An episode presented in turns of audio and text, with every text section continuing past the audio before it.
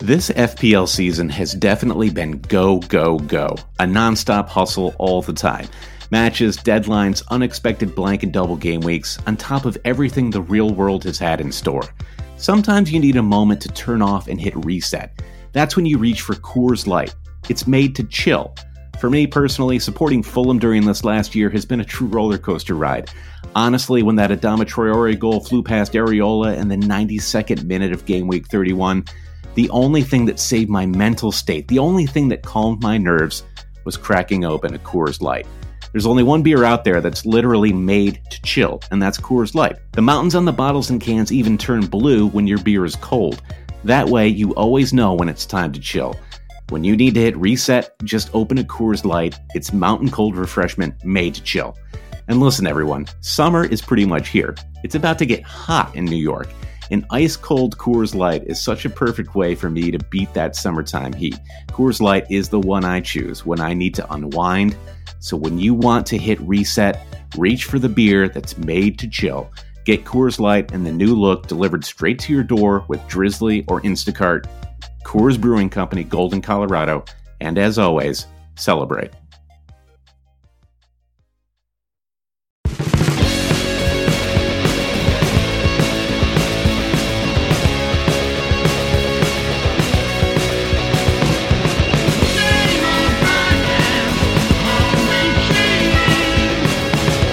Hail, cheaters, and welcome to the Always Cheating Fantasy Premier League podcast. My name is Josh, and the cheaters have become one.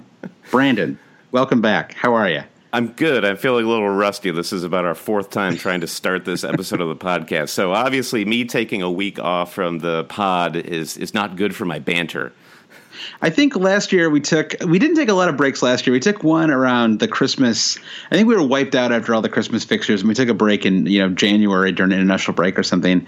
I mean, it was FA Cup break, and uh, I remember when we came back, neither of us could even. It's like we didn't know what to talk about. like it took like eight hours to record. We had no idea what we were doing. it doesn't take long to get pretty rusty. It, it's stuff. funny, yeah. But but uh, I'm just back from a trip to Scotland. Spent about a week there and had a fantastic time. I can't say enough great things about.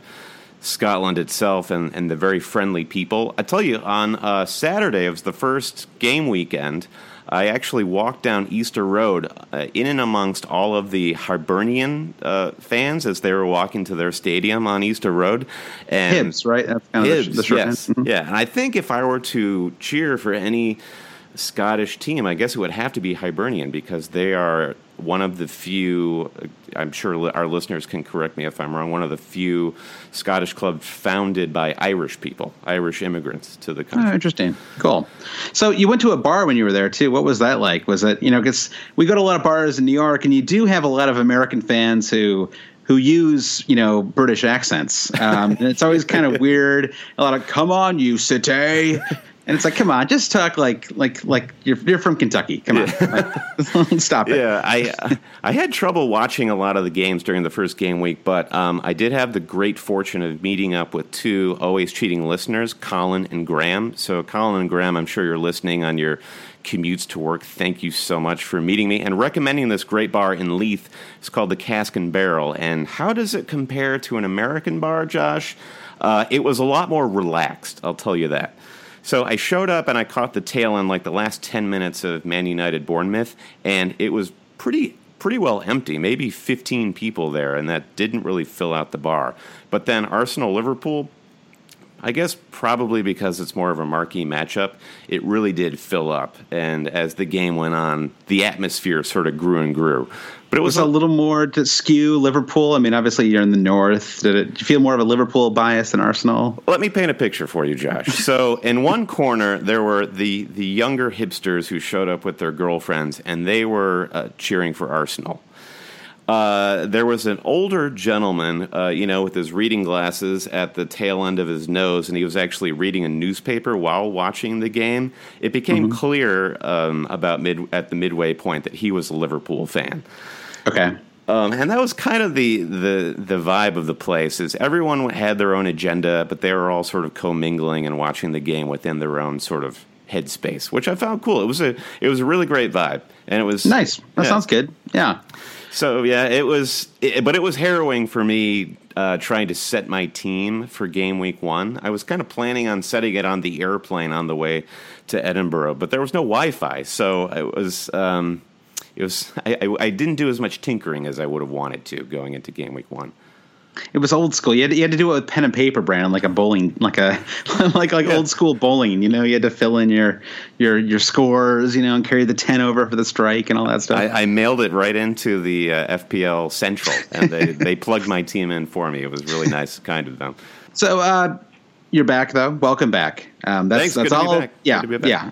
Uh, game week two is uh, is in the books, and you know one thing I will say, I, there's been a lot of okay, there, there, there's been a lot of negativity around the fantasy Premier League site, uh, like since the season started, uh, with the rebooted website, and for some reason, a lot of people don't like their Twitter feed very much, which I actually don't mind. I, I think it's like not a half bad Twitter feed. I don't even I really notice it, to be honest. I have a theory about the Twitter feed, okay. which is that I like every time they have like some post, I see somebody like start yelling at them about something. They're just yelling about like the way they phrased it, or yelling like they missed something, or you or have, whatever. You, you, have used Twitter before, right, Josh? Like this is what Twitter is used for is to is, is just to express your outrage. I have, but I'm I'm posting pretty actively on our Twitter feed during matches, and no one's yelling at me. Some people like may occasionally take issue or be like, "Hey guys, uh, love the pod, but you're wrong here." You know, there's some sometimes yeah. it's like that, but people are just like, "No, like you know, it's like cancel your, you know, like delete your account sort of thing. And everyone's like freaking out. Uh-huh, uh-huh. Uh, so, sort of like the same thing they were saying to Andre Gray earlier this weekend when they discovered all of his marvelous tweets. Yeah, exactly. So, um, yeah, there's the question there about Andre Gray. I mean, is it do you do you not want to have him on your team now because you know his offensive? Tw- it's very it's it's a tricky one. Well, you go back to Jamie Vardy last season, right, where he started the season on the back of all of these uh, racist issues that he was having, and you just right. have to admit that a majority of these players are stunted adolescent men, and they're probably not cool people. But that's really not why we're watching sport. No, that's true. If you had to like every athlete, it'd be very hard to watch sports yeah. at all. Yeah. Uh, if you didn't have to find some athletes pretty downright disgusting, sure. then, yeah, how, do you, how do you think the sports. NFL is still a massive global property? yeah, seriously. So anyway, my theory is that uh, everyone is too polite in general to yell at someone else on like a person on Twitter, you know, a fellow FPL enthusiast. But this site, it's kind of like free game. Yeah. You know, right. it's a fair fair game that is. So I think that people are just they're frustrated at how their team is doing or whatever, and they see some kind of cheeky post from the official FPL site. And they're like, screw you guys. Yeah. and just launch into it. So anyway, all that said, the one thing I will say that I'm really excited about this year is they they seem to have upgraded their servers and they actually update scores and head to heads and all of this stuff like within an hour or two, as far as I can tell. Let's see, the game um, week shut down. We're recording this Sunday evening. It's been about five hours since the game week closed, and they've already updated all the leagues. It's it's really incredible compared to seasons past. Oh yeah, it used to take. I mean, and it actually helps the podcast too because sometimes we wouldn't record because we we wanted all the, the updated stuff on here. So yeah, uh, yeah. So so big big thumbs up in that. And I actually I'll say thumbs up. I, not two thumbs up, but like one thumb partially up uh, for the Twitter feed. Like okay. it's like the thumb is just it's just it's just lifting up off of my fist. Yeah, you know, it's not even a full thumbs up. And I'm still undecided on the Twitter feed for the record. okay. So uh, how'd, you, right. how'd you do this week, Josh? Well, I didn't do great. Uh, I have to tell you. I mean, I, I finished on 62 points, which is uh, it's okay. Uh, you know, basically everything was downhill after um, after Aguero scored his second goal. I had Luke Shaw, um, I had Ibrahimovic, and uh, I had Aguero captain. So once once that goes through, I'm looking at let's see, 26, 39. 50 points. So 50 points from three players, and I finished on 12 points from the remaining eight players. So yeah, pretty pretty awful. Uh, John Stones, uh, you know, late. You know the the a very weird penalty. I thought. I thought Raheem Sterling. Like I mean that ha- like so much worse happens on almost every corner kick. I was amazed they called a penalty there. Yeah, I, am fine with kind of I'm fine with call. calling uh, uh, Ryan Shawcross out for something like that. But Raheem Sterling, he, he's he's so little, he's so tiny, he can't hurt anybody. Yeah, exactly. I know there should be there's a, in the NFL there's a rule about uh, you know pass interference. Like if they if they weren't actually going to be able to catch the ball anyway, they don't yeah. call pass interference. Right, yeah, it's kind of like Raheem Sterling was not stopping Shawcross from actually you know. Well, it's it's the same as the offside rule as well. Like you. It, or the obstruction uh, in terms Right. of being in front of the goalkeeper. If you're in an offside position, so long as you're not in the play, you're you're fine. Exactly. I Exactly. don't need to call it. It was like I mean, he did it just to prove a point, right? It was like we're we're enforcing this rule now. Even things like this will be enforced. I'm not sure what it basically means. if they if they follow follow through, like are they are you going to score goals or have penalties on like a third of all corner kicks? I mean, we could see like 10-9 games, right?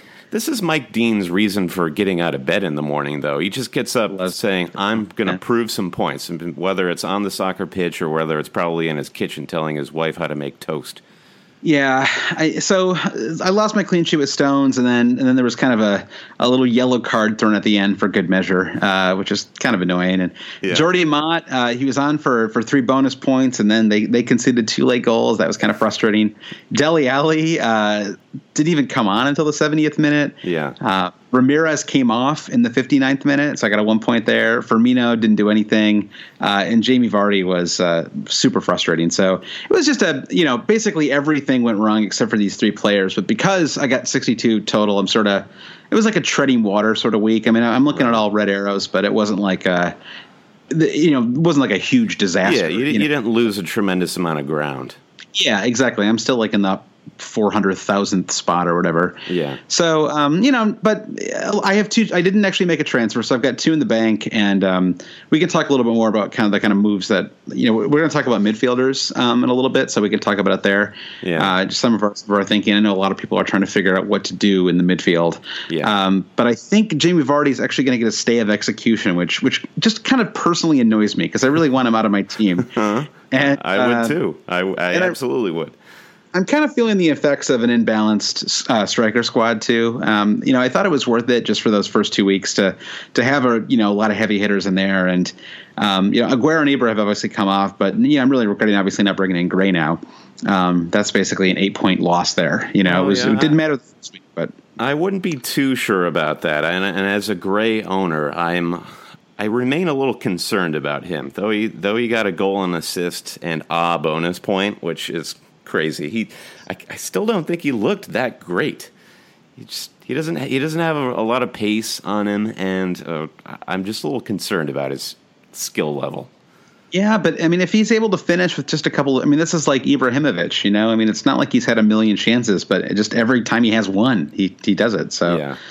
uh, so I guess what I'm saying is Andre Gray and Ibrahimovic are basically the same level of quality. Sure. So if you if you like one, you kind of have to like the other. Yeah. Uh, yeah, the Ramirez thing, I know that stung you a little bit too. You actually, I mean, it's a so I, I'm like whatever. It was kind of annoying. The the thing that really annoyed me actually was that for the second week in a row, I left a ten point goalkeeper on my bench. Yeah. um, last That'll week. sting. That'll sting. Yeah, that was like me and Robert Huth many many points last season. Yeah, God, you bring up the Huth thing every. week. You'll never get over it, will you? I won't. I really won't. Those two Man City goals, uh, I'll I'll curse them on my grave. Uh, this week I had Heat on my bench and I lost ten points. I mean, I, I really, honestly, I never gave any thought to it either. I mean, I, I really felt very good starting Ben Foster at home and benching Heaton, you know, against Liverpool. You made the Um, right call. I would think so. Yeah, Yeah. I certainly was advocating for it on the on last week's podcast, and I think it's, you know, but whatever. So it's frustrating. Then last week I had I started Heaton and had Foster on the bench, and he picked up ten points. So Yeah. uh, we'll see who I who I can leave on the bench this week. It'd be kind of cool actually if I went all thirty eight weeks. Finding a way to keep ten points in the goalkeeper spot, Yeah. you know, it it would almost be worth like not getting as many points just for the sheer like amount of like Novelty of it. novelty of it exactly.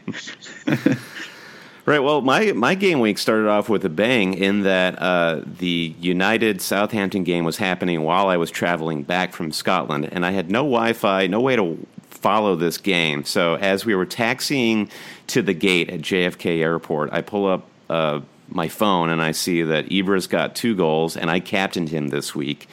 And Luke Shaw is on 11 points, and also I have De Gea in goal. So I pull up the my my team, and I have 43 points after just one game, which was incredible. My wife, who was sitting next to me on the plane, I immediately shoved the phone in her face, and I say, "Look at this! This is a great thing." she really she wanted doesn't care. nothing to do with me at that point. well, after after that many hours on a plane too. Yeah, yeah. yeah. It's it's pins and needles. Yeah. So, how many points did you finish on total this week? I ended up with 84 points, and that's uh, uh, with Gray and Aguero up front as well. I mean, it, it was kind of What's of your a- game week rank? That's got to put you right in the top couple hundred thousand. So my game week rank was fifty thousand one hundred and thirty six. Not bad. So it's up there. One eighteen was the highest point total. So I, I, I'm in the conversation, Josh. that puts you about seventy thousandth overall. I think you were saying. Yeah, let's Offline. see. So now I'm seventy six thousand seven hundred and twenty five. I mean, I, I did Nah, make a, a great few- start. I made a few goofs though. Um, I wanted to get on board the Ashley Williams train for some reason, and I I got too clever. I dropped uh, Wes Morgan. And I brought in Williams for one point as opposed to the six points from Morgan. And then Leicester is going in, walking into a very tantalizing Swansea fixture next game week. So I'm really regretting that was. that. I was shocked when I saw you bring him in. I mean, first of all, I didn't. I thought there was a pretty good chance he wouldn't. Uh, he wouldn't play. And I, I say this as someone who. I mean, you you, you certainly outplayed me this week. But um, yeah, the second I said that because I was like, well, I think yeah, in the, I think in the press conference it was like, well, he might feature a little bit in this match or something like that. So Yeah. I guess you can just chalk it up to being in the UK and not. Not getting those those Ben Dinnery, you know, Twitter updates. I, I have been a little bit out of the loop. I'll be honest about that. My my defense is a little bit of a shambles now. So I've got Kone, I've got the bad Kone on my bench, and mm-hmm. if he ends up going to Everton, which I'm I'm not sure how much sense that makes, then I'll be doubled up on Everton defense. That's no good. And then I've got Valdés and George Friend doubled up on Boro defense. So I have a few things to sort out in my defense still. But yeah, on the whole, I had, I'm thrilled with how I ended up in game week two. so who else? Who else came through for you? Not to Well, not to Yeah, sure. this too much. Kyle Walker. I'm already for it, but go on, Brandon. Kyle Walker, two game weeks in a row, six points, then seven points this game week. I did bench Kyle Walker in game week one for some unknown reason, um, but I'm really happy with how he's looking. Hazard in my midfield, a ridiculous yellow card to end the match, booting the ball kicking, into the kicking the ball away. Yeah. yeah, I'm sure everyone with Hazard in their team is just screaming the c word as loud as they could at the the TV screen when he did that. Um, Yeah. But you have to feel good about how Chelsea, right? yes, Chelsea Chelsea Handler, uh, the famous curse of Chelsea Handler. So, but you, you have to feel good about Hazard is looking. He's integral to that Chelsea offense now, and, and that's an assist or a goal in the last two games. He's in good form. Gray, as I said, came through for me. That's a huge output by my three strikers. Uh, all told, that's five goals and one assist and seven bonus points. Not bad. So I have uh, this week's humble brag of the week, uh, which comes from Aiden Green. Uh, he says, and I, I know he's it's not necessarily a humble brag, but after a tough week, it was kind of hard to read. He says, uh, finding it stressful my first time in the top 20K, 73 points, and it looks like it'll be a red arrow. wow. Wow. It's hard up there at the top, man. It, heavy lies the crown, doesn't it, Aiden? Uh, no, congratulations, Aiden. I'm sure. I'm sure. I'm sure all. It's true. I mean, I mean, to to to come to Aiden's defense, though, it, it the game does get even more stressful. The more successful, like the, the more I agree. The I- more I'm at just- sta- the things that are at stake, the higher you get, the more you tend to sweat every single decision Yep. because the mistakes just have so much bigger consequences in terms of your overall rank. So, so yeah, I I, I feel you, Aiden. Well, the problem is this this early in the season, it's it feels like everything is you know it's.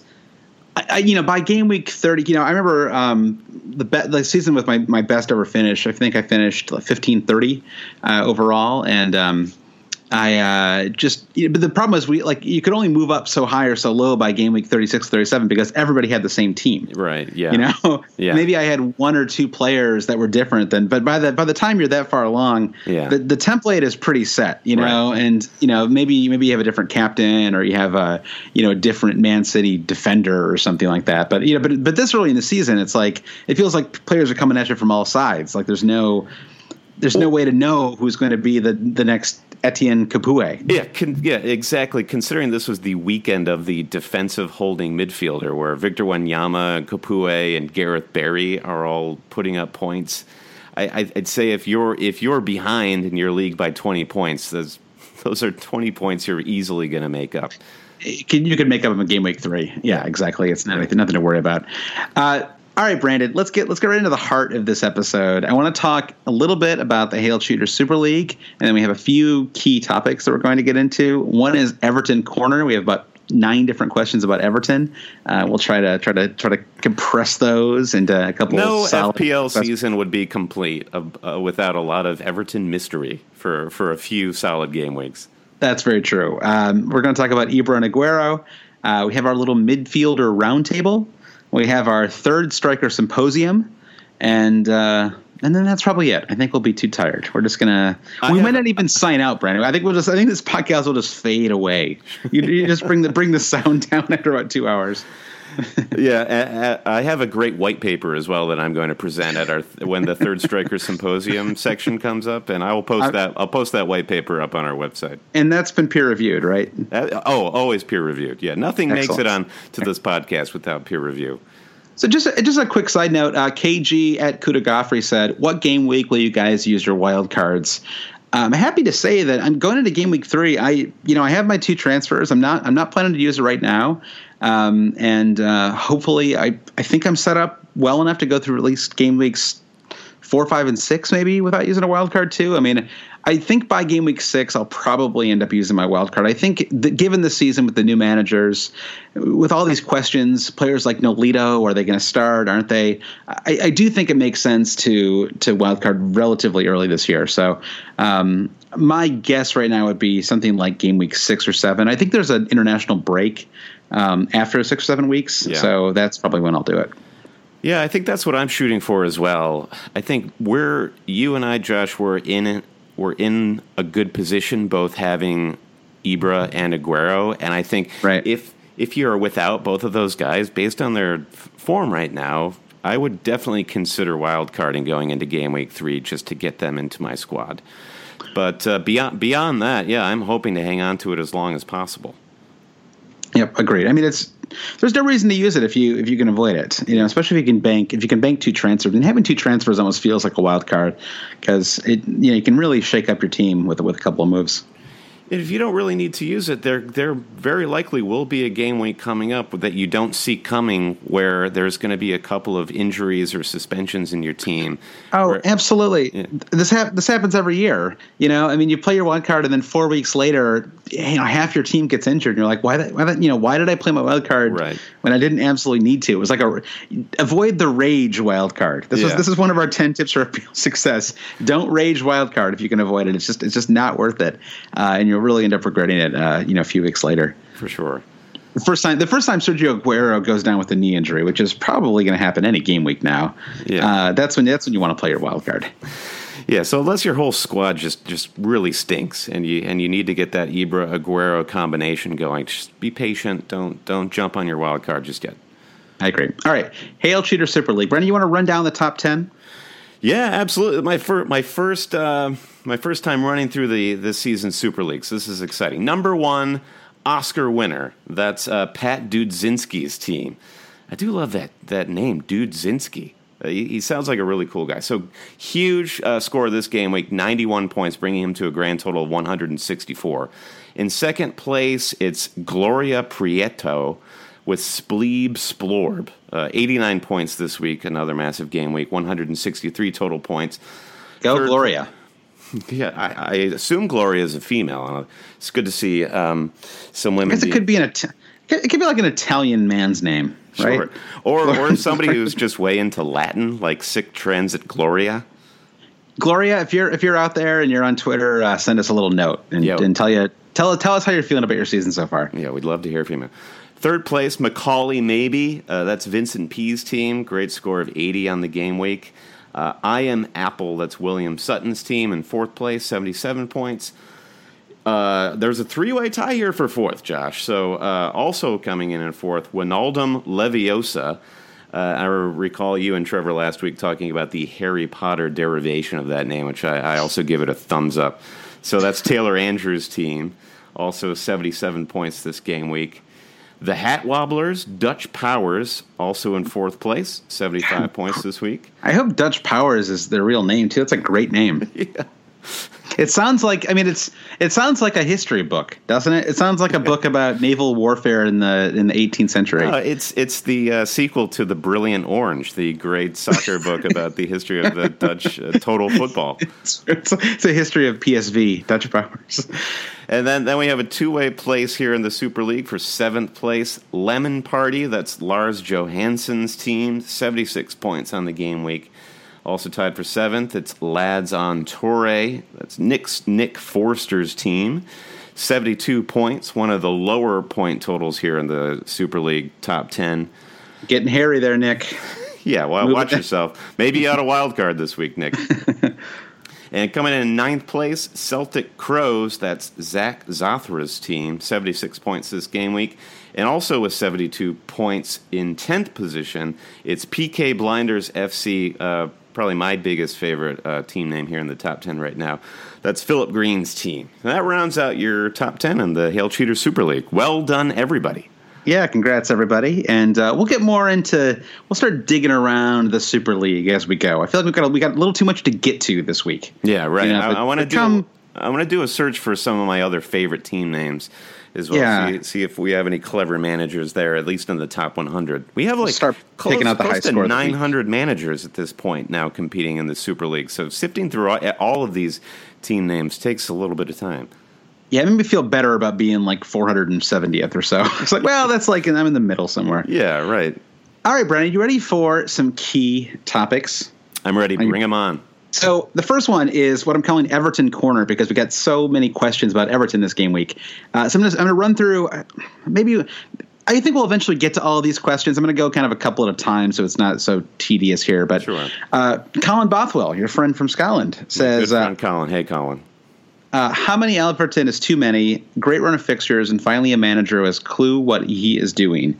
Uh, time to return to our favorite Trollkaku. Um, and then uh, El Magico says, uh, which Everton players do you pick ahead of their strong run of games? Um, and then um, let's just do one more. Let's do three. Okay, we have, we have nine different Everton questions. Uh, Mark Dinka, FFM Mark on Twitter says, uh, "Who would be a good recruit from Everton? Uh, Mirallas or Bolasie? Both great options, but could see limited minutes." So, Brandon Everton, you have one Everton player, um, probably already regretting it. hey, I've got one solid point. That brought me up to a, a, very prestigious 84 points. Without Ashley Williams, I would have been sitting 83 right now. Actually, I'd be sitting true. 85 with George Friend coming in.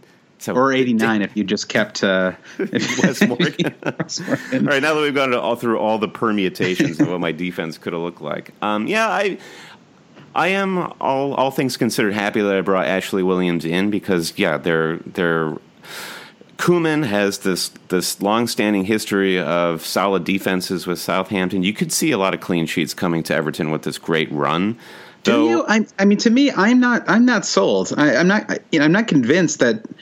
I, I'm willing to argue. I, I, think there are some very interesting options in the midfield, and obviously you have Lukaku as the as a constant, um, especially now that he's getting back to where he wants to be health wise. But I think the defense is the place I would actually be avoiding right now.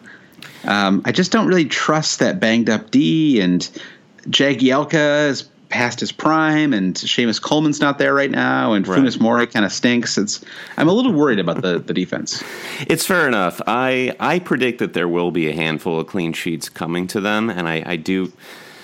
I've only watched like the highlights of their game, so I'm not uh, totally studied on Everton's form, and I do agree they don't look like world world beaters right now, but I, I, think for me, it's defense and midfield. I think Trollkaku is still trolling around. I, I am not ready.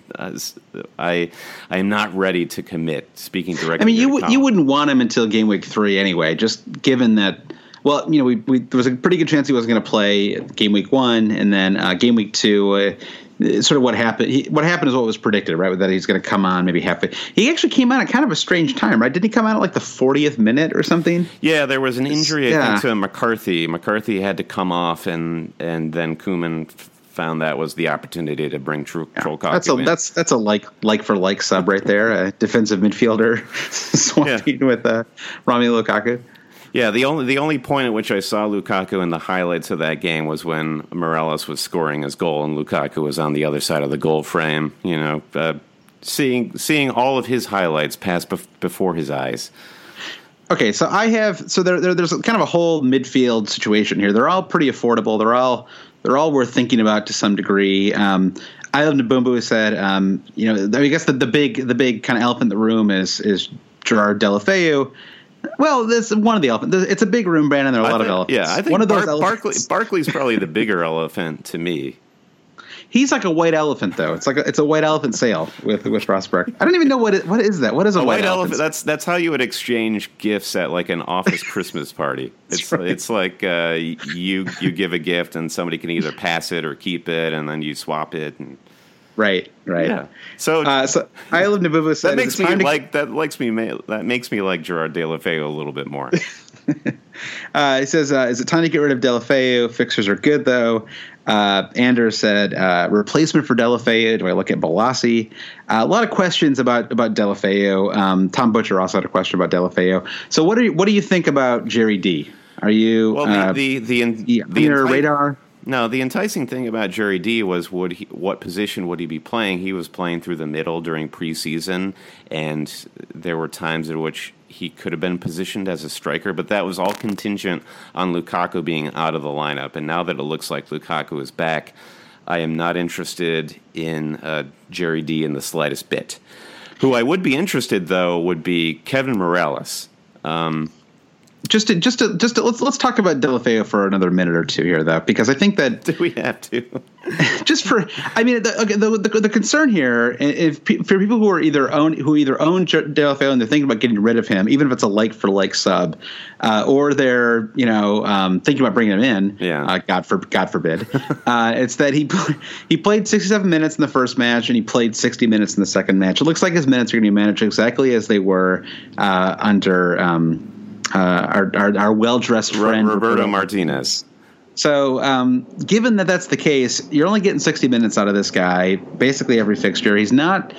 He's he's more, he's more of a Jesus Navas type, really. I mean, I know I, I was surprised that they even you know brought him in as a as a they kind of played as a forward because you know I don't think of him as a particular. I mean, okay, if you want to be a little more generous, more of a Raheem Sterling, maybe he does occasionally get into the box, but he's not a great finisher. Um, he's not really looking to finish most of the time. Uh, he does link up pretty well with Lukaku when he plays, but you could say the same thing about Ross Barkley when he's in form. So Yes. I just I don't think it's worth it. I think that of those of the midfield, he's the he's the fourth most interesting option. Yeah, I would. I, I would agree with you there. I think then then it goes Deulofeu. Just we'll we can talk about all these guys, but for me it goes Deulofeu at the bottom, then Bolasie, then Mirallas. Well, uh, Barkley, I'm still not even sure how I feel about, but I agree. Jerry Deed, lowest on my priority list. See, I actually think I might put Bolasie at the top of my list. Okay, well, I mean he's he is among the most affordable. What he's at 6.0, isn't that right? He's six he's six million, so you can it frees up a lot of cash. Yeah. Um, I think that I mean the question is whether he's going to be starting from here on out. I think he probably is. I don't think you make a big expensive move for him and then and then he's coming off the bench any more than just that that first week. The obvious Southampton comparison to make would be to Sadio Mane, and Mane Right.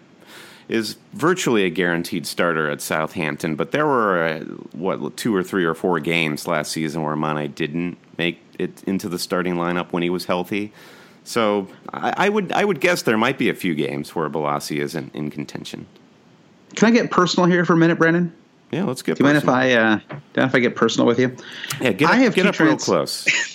So I'm really seriously considering dropping both. I have two transfers this week. I'm considering dropping both Alli and Firmino. Right. Uh, De- Dele Alli, big concern there. Not only did he come off the bench, but he didn't look very good in the Everton match anyway. So Right. Uh, I thought he actually looked pretty good in the 20 minutes he played, but I'm not going to pay 8.5 million for a player who might come in for 20 minutes over the next couple of weeks. Yep. And Yep. you know, um, I mean, he really should have had an assist because Janssen uh, missed an absolutely beautiful opportunity.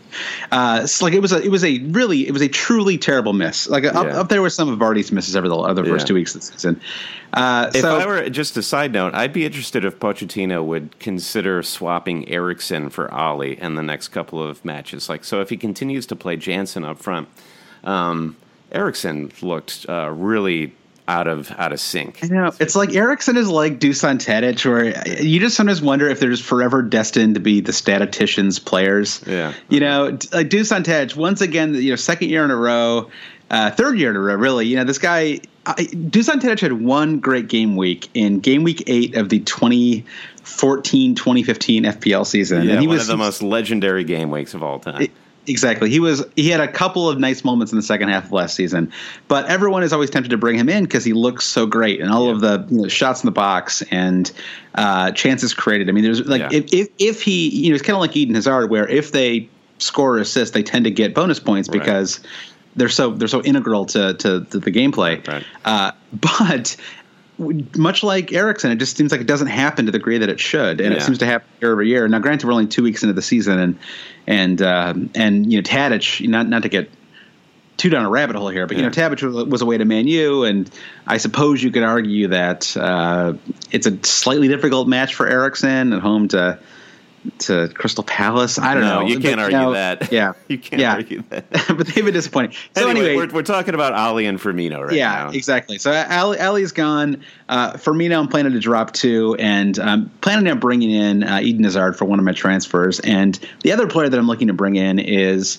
uh, some some midfielder from Everton, and yeah. I just can't decide which one I want to bring in right now. Yeah, I'm not as convinced on Barkley as some people are. I mean, I you know the free kick goal that he scored in game week one was uh, was a complete fluke. I don't know if you've seen the replays of it, Brandon, but I have. It was, yes, uh, yes. Yeah, it was a it was a free kick that missed everybody and bounced at such an angle that the keeper couldn't that, that it couldn't be just, saved. Yeah, he was just stuck. Exactly. So, and then Barkley uh, continues to, proceeds to celebrate as if he won the World Cup. right.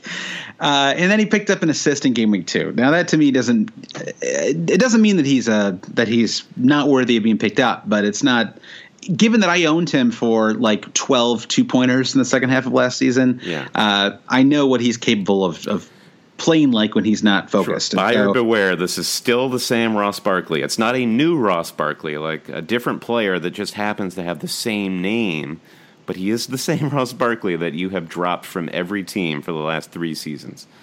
And the other, I mean, really, that whole line of midfielders is, is just full of players like this, right? I mean, uh, Kevin Mirallas is like this too. I mean, a totally streaky player. He's almost never had a, a, extended run of, of excellent form at Everton. You know, I think he's in his fourth season there. Yeah. Uh, and Yannick Bolasie, when he was at Crystal Palace, was totally mercurial. I mean, yeah. kind of Sadio Mane like, like you said. You know. Yeah. Uh, look like a world beater, and then he would kind of disappear for a few weeks. Now he's had some health. Uh, so Bolasie is the one that I'm leaning towards the most, uh, just because I, I just think he's an interesting element in that squad, and yes. I think that.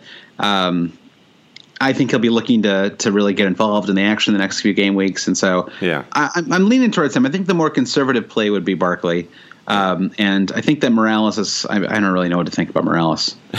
yeah, I, I Mirallas, I like in terms of um, it's sort of the reason I like Lamela this season. I feel like he is he's coming into a, an improved situation, or slightly different with Lamela in that he's coming off of some decent end of season form.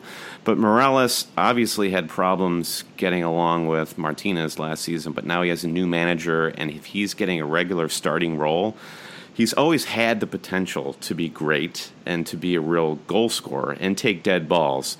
I mean, I know he's he's famously missed penalties for Everton in the past, but he's yeah. also scored on free free kicks. If uh, Barkley's not taking them, it might be likely that Mirallas is taking them. It looks like Baines has no interest in dead balls anymore.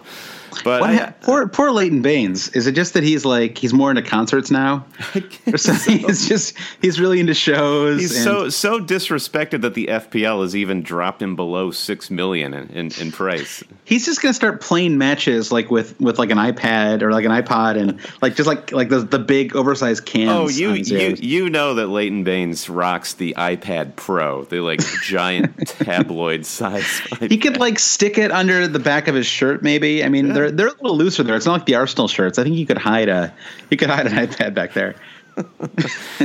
yeah, I, I, I like I like Mirallas. He's at six point five two. That's a competitive price. Barkley, he's already up to seven point six. That's he's hard to shoehorn into your midfield at that price tag now, particularly if you're looking to bring in a guy like Hazard. So, are, okay, so if you had gun to your head and money not being an option, and you had you, you could bring in any player from this team, and I'll, I'll even loop in. Uh, let's just say any player, okay. defender, midfielder, forward. Who would you bring in? Uh, I'll stick to my guns and say Kevin Mirallas at six point five, and just watches watch his starts, and if he if like Alli he loses a start, then yeah, I guess not that I'm wrong on that one. But if he continues to start, I think he'll probably match at least match Ross Barkley's output.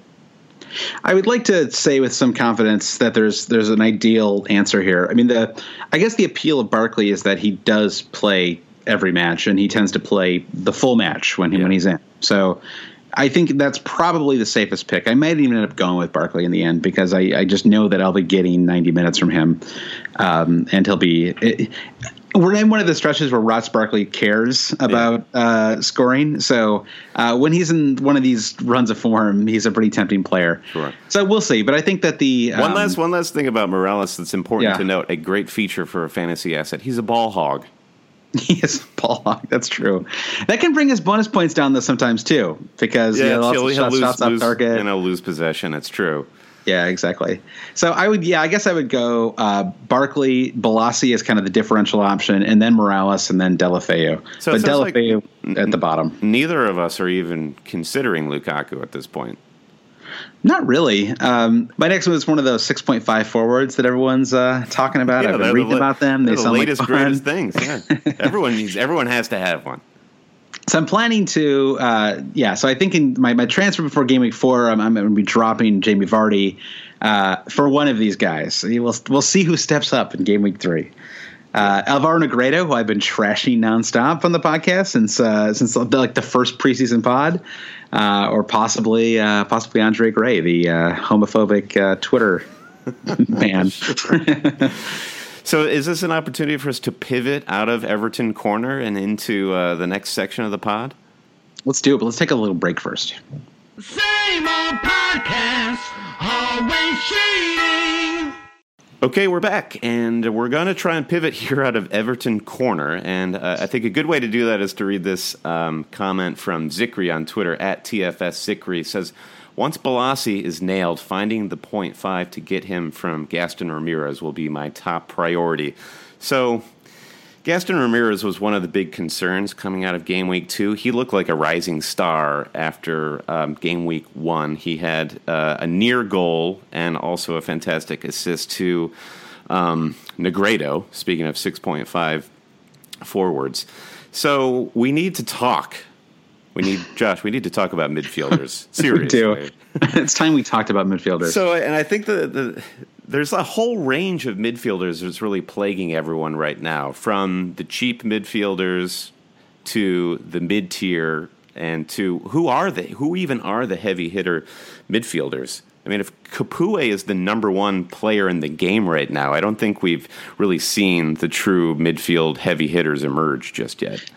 And I'm, I'm not sure that we will actually for, for a little while here. I mean, it's kind of a tricky it's been an unusual start of the season. I think part of that is you know because of the Euro Cup, we have a lot of top midfielders who haven't really been been playing yet. Mm-hmm. I mean, um, you know, we only you know seen 15 minutes of Mesut Ozil so far this season, and you know, um, Nolito uh, has really only played cameo roles, you know, since he's come on. Yeah. So I think that it's it's it's going to start to shake out, but I, I, don't know that it's fully fully shaken itself out yet.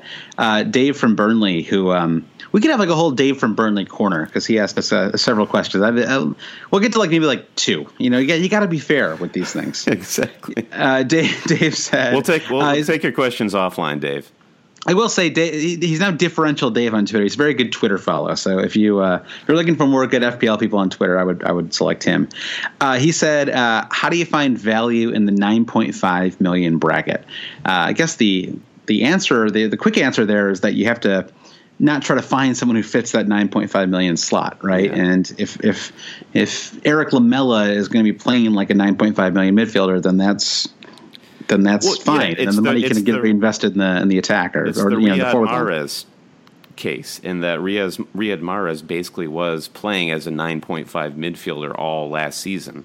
And only now this season is he 9.5 and who knows if he'll actually perform at that level. But yeah. So i actually have my my pick here Brandon. okay.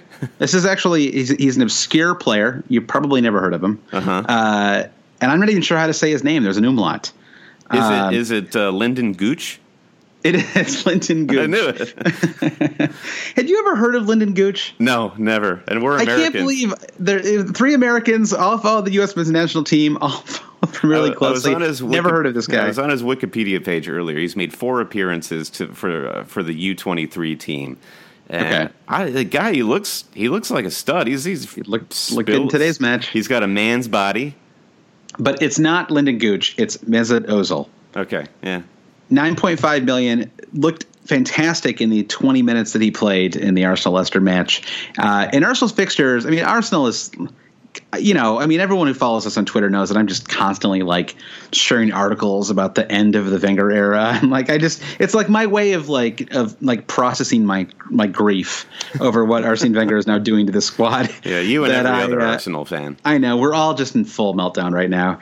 Uh, but their fixtures are bleeding spectacular, man. They're playing away to Watford in game week three. They're home to Southampton in game week four. Away to Hull in game week five. Chelsea match, which isn't that scary given what we've seen of the Chelsea defense so far.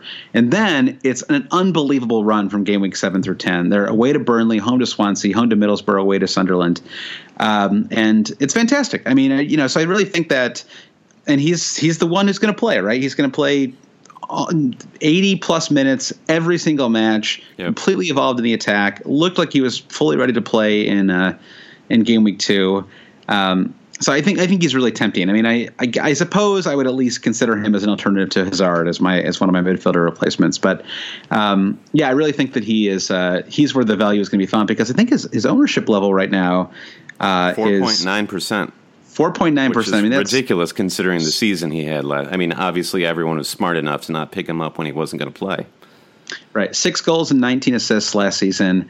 Uh, played basically every single match. You know, hit like a little bit of a of a poor run of form near the end of the season, but uh, you can't you know you can hardly blame him because you know Arsenal doesn't believe in squad depth, so he had to play uh, basically every single match. So One um, of the see, one I, of the I can't well, help myself. Well, one of the Arsenal midfielders I had my eye on was Santi Cazorla. He's and he looks integral to that midfield once again, and priced at seven point five.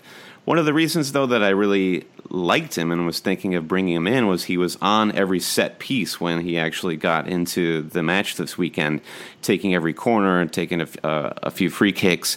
But speaking of Mesut Ozil, when Mesut Ozil gets in uh, to the starting lineup, Ozil's going to be on all those dead balls. So I, Yeah. I do get a little more concerned about what Cazorla is going to look like once the midfield actually starts to come back together. It's unclear what's happening with that midfield right now. I don't know why Granit Xhaka is coming off the bench in game week one and getting subbed in the 60th minute. I thought it was Uh, ludicrous that Xhaka weird. comes off before Coquelin comes off. Know. on a yellow card. I mean, I know Xhaka loves a meaty challenge Almost as well. al- almost hit a red. he Coquelin, should have had a red. Yeah, I, yeah. Co- Coquelin is one of my favorite players to hate on. I, I think that guy stinks. Uh, Lojun on on Twitter. Uh, that's L O J U N. I don't know why I'm spelling his name. Uh, he knows how to spell his name. Uh, on Twitter says. Uh, with Arsenal having relatively good fixtures from game week three to game week ten, are players like Ozil and Sanchez worth looking at? Uh, I guess I kind of put the cart before the horse here, but yes, I, I do think that I think that Ozil is worth looking at. I think that Sanchez is not worth looking at. I think that he looks a little um, what's the word they use? A little cynical right now. I think that he's uh, he's wiped out from uh, playing basically nonstop uh, for the last couple of years. It was Uh, the less, less same- three years, really. same thing last World Cup and two Copa Americas. It took him like at least 10 game weeks before he started looking back to his normal self last season. You'd expect the same thing this season. Eh, Exactly, and you know, I was reading um, the Arseblog um, blog this morning, and they were talking about how you know they're trying to play him as a as a forward right now, but it's just not a natural fit for him. So he's he's kind of he keeps drifting out wide and sort of passing it, and suddenly they're in a position where there are no forwards, Yeah. and you just have a bunch of midfielders who are passing the ball around. Yeah. um, You like so- Sanchez when Giroud is playing because Giroud's hold up play is pretty decent, and he's able to just play a guy like Sanchez through behind the back line. And I don't see Sanchez as the guy just doing that by himself. Now, now, granted, this could be a moot point because Sanchez should be moving back to the midfield now. Uh, you know, with with Giroud back and and playing, but um, I still don't know that Giroud's going to be playing the full night. You know, it's it's kind of a tricky situation. And I, what about what about Theo Walcott? What do you think about Walcott? Is he on your radar at all? Uh, yeah, I mean, uh, he's he's a great whipping boy, but he's he's looked fine at times. Yeah, I mean, at seven point five million, I guess you're kind of at least you're finally getting what you pay for with Theo Walcott. I mean, for, for a long time he's been he's been overpriced, uh, nine million, eight point five million. I mean, I, I I don't know if I can get his starting. I guess I guess I'll just be able to see what his end price was, but he. Um, yeah, I mean Theo Walcott has been nine million or higher since the 2011-2012 season. Yeah. So this season he's finally 7.5 million. Now that granted, there there may be times when he's not starting every game. I actually think he probably will be starting consistently. Um, but I think for that good run, I mean Theo Walcott's like a bit of a You really do think he'll too. be he'll be a regular starter? You think? I mean, I to- think so. Me, yeah. Well, with Aaron, with Aaron with Aaron Ramsey out for a month, I think he's definitely. Uh, they, I think they need him uh, right now. I don't know if you're slotting in Ozil guys who haven't played Giroud and Ozil. If you think they're going to be starting, I don't see where Walcott really fits in. If you're keeping Cazorla they- in, if you're keeping Xhaka in, maybe another uh, defensive midfielder like Coquelin. I mean, I guess they, they would have to not do the two defensive midfielder formation that they have that they that they used a little bit last season, and you'd you just play Xhaka and Coquelin would be would be on the outs, I guess. I would want to Uh, see yeah. Chamberlain starting over Walcott if I were an Arsenal fan. Yeah, it's just the Ox. It's just not. The Ox is destined to go to a, a club like Everton at some point. I just don't. He's had some injury issues, and I mean, you know, the guy only scored one goal last season. You know, it's just not. I mean, he looks good in the preseason every year, but he's he's battled health problems, and I just I just don't know that he's quite what Arsenal need. I mean, I, they need him as long as he's okay playing 30 minutes, you know, 20 matches a season and playing in all the all the League Cup matches and, and all that stuff. So, I you know, I I, I think actually Walcott is an interesting option, and I I, I don't want to write him off. Um, and again, I think it's because of the price. Uh, Alexis Sanchez is 11 million, and he looks completely worn out. you know, in game week two, Theo Walcott looks like he's really trying right now. I think he's going to be starting most game weeks. Okay. Uh, so I think that for this run of fixtures, he's actually an interesting option. But all that said, I would go. Um, I guess I would go Ozil and and really only Ozil. I don't know that I'd really look at even even someone like Cazorla because I think he's going to be playing Right. Deeper once uh, once everybody's back and playing. Josh, Josh, this is the midfielder roundtable, not the Arsenal roundtable. So let's, Right, uh, let's right. get another, another comment comes from the one at, club I know a lot about. at Fat Gorilla says all of my out of position cheap mids keep getting injured. What to do? So so now we're thinking about um, cheaper midfield options. Uh, we all have to have them, particularly if we're slotting Aguero and Ibra up front. We're all going to have at least two guys under six point five million in our midfield. right. So, going back to Gaston Ramirez getting subbed, uh, just like a sucker punch to all of us managers, gets taken out at the 58th minute or or something, robbing him of two precious points. Um, I don't know. I, I still like Ramirez. Should have still been on the field, and I think that Boro would have looked a lot better the rest of that game had he been on. And I was kind of felt uh, reinvigorated as a Ramirez owner, seeing how how Boro started to fall to pieces after he came off the field. So I'm not worried about him. I'm not super worried about him either. It it it, it gives me pause certainly. Um, to, anytime a player gets subbed off in the 58th minute, you wonder if you're dealing with uh, with a Deulofeu situation where the manager, you know, he was subbed off in the uh, the first match too. So uh, you wonder if maybe they feel like he's just not he's not a 90 minute player, you know, Right. um, and that's a little scary, uh, especially like you said, because you're going to have to play all your midfielders, or you know, you're going to really need to go four deep, and you're really you're going to have to be smart about finding value um, all the way down your midfield right now. Yeah, I don't know Um, enough. I don't know enough about Boro, but they could just be managing his fitness because of you know his, his long-standing leg injury, and maybe they're just bringing him up to speed, and he'll be. which is 90. another which is another concern though too right that that this guy is injury prone so it- that, that that that tends to come back to haunt you every Yeah. year right i mean look at look at the ox and, and jack wilshere Yeah, so I, I have Jordan Ibe in the midfield, and I watched that uh, Bournemouth game today, and Jordan Ibe looked pretty pretty terrible. Um, you mentioned that he also looked terrible in game week one. yeah And he he just looked really slow. He wasn't tracking back on defense, which they paid 15 million for this guy. And if he's not going to hustle and he's going to act like a diva and also make terrible decisions and and not look Yeah. good. So I mean, I'm I'm kind of stuck with Ibe until I can uh, bank two transfers because I don't I don't see who else I would bring in for Jordan Ibe. All these all these defensive mids. What about what about Robert Snodgrass? I mean, you know, their fixtures aren't great, but um, I mean, at 5.5 million, that guy is a pretty decent option. I, we may have underrated him a little bit coming into the podcast. I mean, if ever, if anyone's going to be scoring on on Hull, he's probably going to be involved. Um, now, granted, Yeah. they scored two. They scored two goals in the last match, and he wasn't involved in either one. So uh, that's No, like, I- quite, I- quite literally not true. I hear Uh, what but you're he's saying. I, certainly I'm, involved. I'm trying not to get too excited about this whole team. I mean, the merciless smack talking against Hull in the preseason.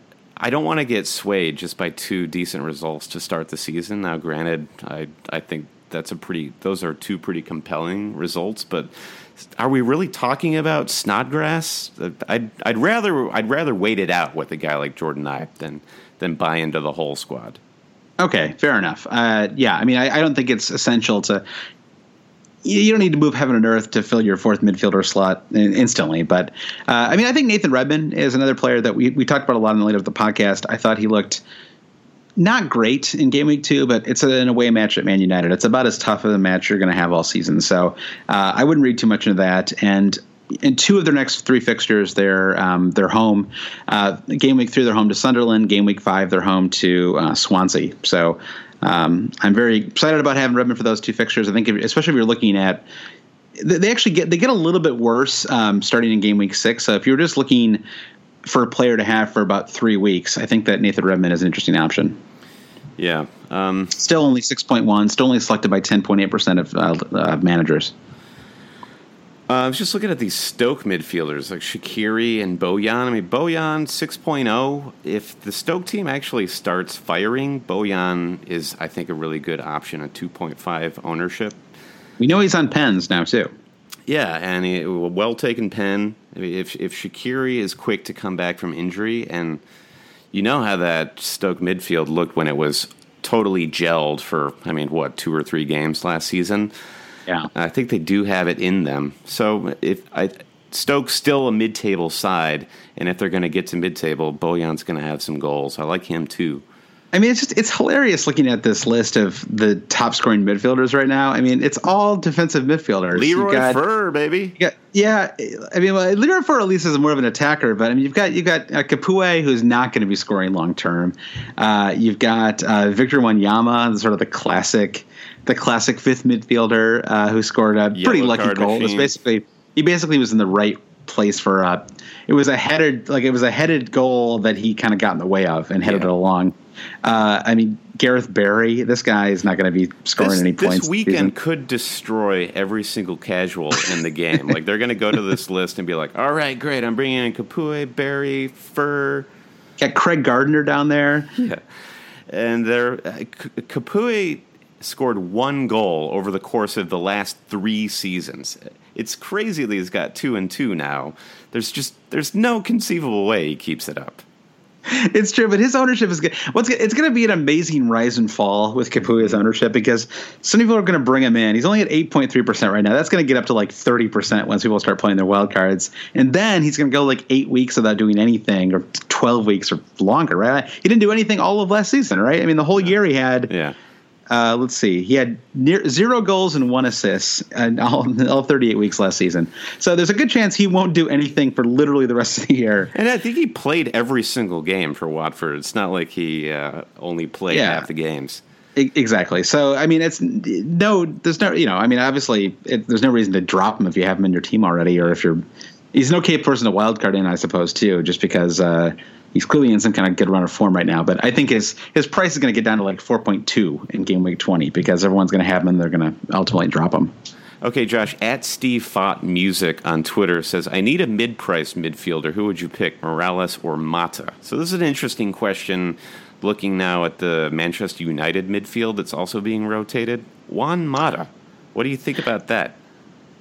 I don't know. I I, I don't think long term he's going to be. The writing is on the wall, isn't it, with, with I think it is. Mourinho? I still I still wonder if he's in the shop window right now for for Man U if they're trying to you know, I mean, I know Everton was rumored for a while. Like, God, wouldn't that be a great fit for them? I, It would I don't be. know. I, I think that, um, yeah, I, I don't think long. I think ultimately Henrikh Mkhitaryan, who's an absolute class player, is going to be playing in that one Mata slot, and I, I don't really know why it hasn't happened yet. It feels like kind of a power play, sort of like there are no automatic spots on this team. I mean, I don't know. I mean, like it's I, you know, I, want Mata has apparently earned it. I, I, I don't want to be totally cynical about Mourinho's intentions, even though everything that Jose Mourinho has done throughout his entire career would lead us to feel cynical about his intentions. Uh, but I do think that I, I wouldn't have Mata, and I wouldn't have. I know there was a question that um, uh, Simon at uh, Escar UK said uh, thoughts on Herrera at United. Uh, he's starting to play more regularly. I mean, you know, Herrera didn't even start in game week two, so He played nine minutes, so I don't really know what that means in terms of more regularly. I, there's no one in that midfield that I want right now, um, with the exception, I suppose, of of um, of your boy, Brandon. My boy, my, my Anthony son, Martial, Anthony, your, son, your child, My your son, child, Anthony Martial. I mean, one might only scored one goal, and it was, uh, you know, it, it was basically given the goal on a silver platter. So I, Yeah. I, I wouldn't necessarily read too much into that. I mean, Mar- Martial, uh, I thought he was a little peripheral in this game, to Yeah. be totally honest. Um, I, I am concerned about that too. If he becomes an afterthought in this Pogba, Mkhitaryan, and Wayne Rooney looks like he's gonna keep his place in that starting eleven. And if it's Mkhitaryan, Pogba, Ibra, and Rooney, you, you are concerned about how Martial fits in and how active he is in the goal scoring. part part of my concern in the, the second half of that Man U match, you know, so they go up two nothing, and basically the game is over, right? I mean, all the all the life goes out of that game when when Ibra scores that goal, and it felt like they could have actually scored more, and I felt like Martial was maybe stopping them from scoring more because I think he he really wanted to get a goal, mm-hmm. and there were a, a lot of breaks where Martial wasn't like. He had tunnel vision, you know. He's Yeah. like he's driving down, and that he is going to shoot on goal. It's going to be his goal, and it concerns me a little bit that maybe he isn't quite ready to embrace his role as a you know, as a wide player, and Yeah. uh, maybe he still has that forwards mentality. Now, granted, that could be a great thing if he's in good form and scoring goals, and suddenly you've got the you've got the wide player scoring goals. But um, there's a little bit of like Theo Walcott there, and that was a, a bit of a concern for me. But Yeah. um, you know, they've got a pretty good run of fixtures coming up. Uh, away to Hull. Um, that um, I mean, away to Hull. I shouldn't like even be like away to Hull. It's a good, it's an exciting one. Klaxon. Uh, then you got the Man City Derby and uh, and then away to Watford. So um, I don't know. I mean, I, I- guess I, I, mean, at least have to consider bringing in Martial. I've, I've kind of been locked into this Eden Hazard move uh, for game week three, but you know, Martial away to Hull is a pretty pretty alluring fixture. Let me throw one out for you, Josh. Raheem Sterling. Uh, at 8.0. Now, uh, he, the, the source No, of, of much derision. I have I have a list of of this is a strange season for me. I have a list of like midfielders that I have a long-standing distaste for, like Erik Lamela and now uh, Kevin Mirallas and Raheem Sterling. I, I- clearly, the season hasn't really totally taken off yet for me to be considering all these guys. But Sterling um, was heavily involved in everything going forward uh, this past weekend against Stoke. He'd petered out a little bit in the second half, but he does look like he's a little bit of a project for Pep. And if it works, um, 8.0 could be a relatively fair price for him. Um, yeah, I. I mean, you're you're, you're absolutely right. Um, I, I feel like the the player that I really want to have in that squad is Nolito, and I guess I just want to wait until he's definitely a starter, which should be sometime soon. Well, you know, I'm I- I- curious to see what happens to his price. So he he dipped now to 8.9, but now he's he scored two gimme goals coming in as a sub. But is that going to inflate his price back up to 9.0? Do you need to buy now? Well, I mean, no, I buy now to for a tenth of a point. You know, that I, I do think that uh, what, what I hope happens is that it, it makes it sort of gets Pep, you know, like feeling like he's ready for the the rigors, the Premier League or whatever, and now he's going to be now he's going to be starting consistently. Uh, God, I really, I mean, once Nolito, if, if Nolito is a starter, I mean, that guy is like straight into my squad. I mean, I really am excited about having him at some point soon. Um, I think, but I okay. So here's my like, here's my my my plan right now, Brandon. Okay.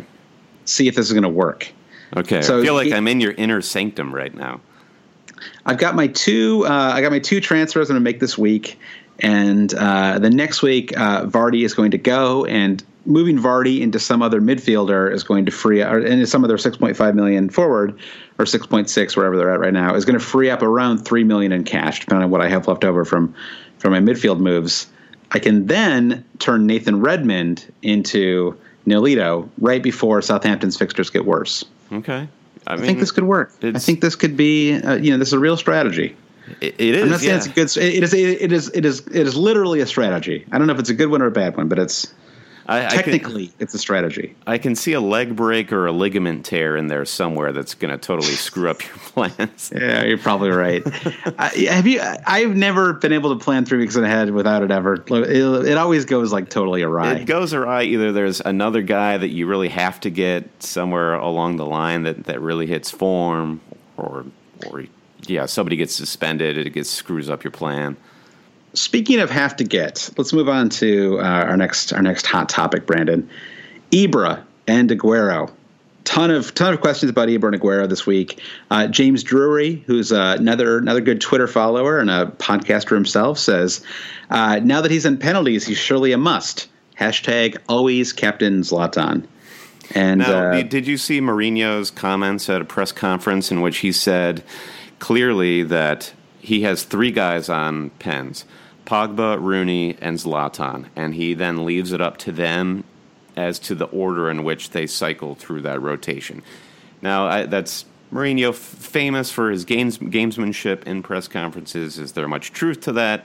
You could really see Zlatan taking every PK, but it's not a certain that certainty that it's a lock. No, We, we didn't talk about just not that I, I, I want to stay on the Ibra Aguero thing, but just as an aside, did you? Um, I don't know. I said you were flying home last night. Did you I did. watch any of Pogba? Like he I, looked just, pretty good. I just saw the highlights, and from what I could tell from the highlights, Pogba was first on the scene to celebrate the goals. Now, I don't know if that was written into I mean- the contract, like we have to get a good shot of you and Zlatan celebrating at the corner flag, just the two Right. of you. He looks completely awesome. Yeah. I mean, I'm not, I, I don't think he's necessarily a great fantasy asset or even anyone you have to. He's like just someone to someone to watch for. I mean, I, I could totally see him scoring in this whole match in game week three, but I don't think long term he's worth 8.5 million given that his role is not to be scoring goals and he's setting the play up you know he's moving things along but he Looked like looks took, a- so like great he took a few shots from outside the box, so that that could turn into something. He did. I think he. I think he might have uh, stung Forster's poems at one time or another. But Mm-hmm. you know, he wasn't. Uh, you know, he wasn't. Um, he didn't look that dangerous in terms of Mm-hmm. scoring. You know, he just looked awesome. I mean, like when you watch him play and the way he played with Zlatan, you think this this Man U team could actually win the league this year. Yeah, yeah. Uh, uh, which is I mean, not something I would have said even you know two or three weeks ago. Yeah. Well, well, getting back to the topic at hand, Tom Tweet eighty four asks on Twitter: Is it worth a reshuffle of the team to get Ibra and Aguero? Would minus eight be too much? So we're talking about are both of them a must have in your team, and if they are. How do you get them in? Are you burning points? Are you wild carding? Or are you trying to play a long, complex game plan out to get them in?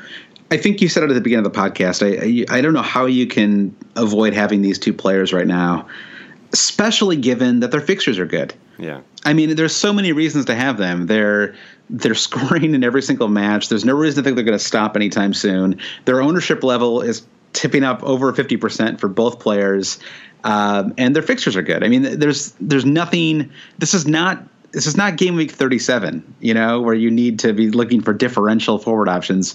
You just have to have them, and it, part of being good at this game is is being defensive, and it's a, it's a real problem that I have sometimes. I I do not often play good defense, and it comes back to haunt me. But I got them, and uh, I'm happy that I do because they they absolutely saved my week. And I really think that, yeah, if you don't have them and you can't, I would either burn points or wild card to bring them both in. It's just not worth not having them unless unless you really just want to be uh, a rogue player that doesn't um, that doesn't kind of play the right way or that doesn't play the quote unquote right way. You know, because I don't think there's any reason not to have these guys. For those of you listening at home, in your car, uh, on the bus, maybe, uh, just watching Josh now on video chat, I have never seen him gesticulate as much doing this podcast as he did just then. So be be clear. Very He means he, he means this, uh, and I couldn't agree more. Yeah, you, it it's it's it's setting up to be the season of Aguero and Ibra just right from the outset. you could see it, hindsight 2020 uh, you could see it coming from a mile away though so it's I, Yeah. I like you feel very good to be set up for this and not have to worry about it because i would definitely be worrying about it if not I, I've heard some people complain about. I mean, it is kind of frustrating. It's frustrating because they're so expensive, and so it basically means that everyone has twenty four point five million tied up. But at least there are two options this year. At least, at least every week there's a tough call about who you have to captain. I mean, Yeah. you know, last season when Aguero was healthy, you kind of always had to captain him, you know, or if you didn't captain him, you were taking a big risk. And Yeah. I mean, game week three, we've got you know you've got uh, Aguero at home to Man uh, to to West Ham and Ibra away to Hull City.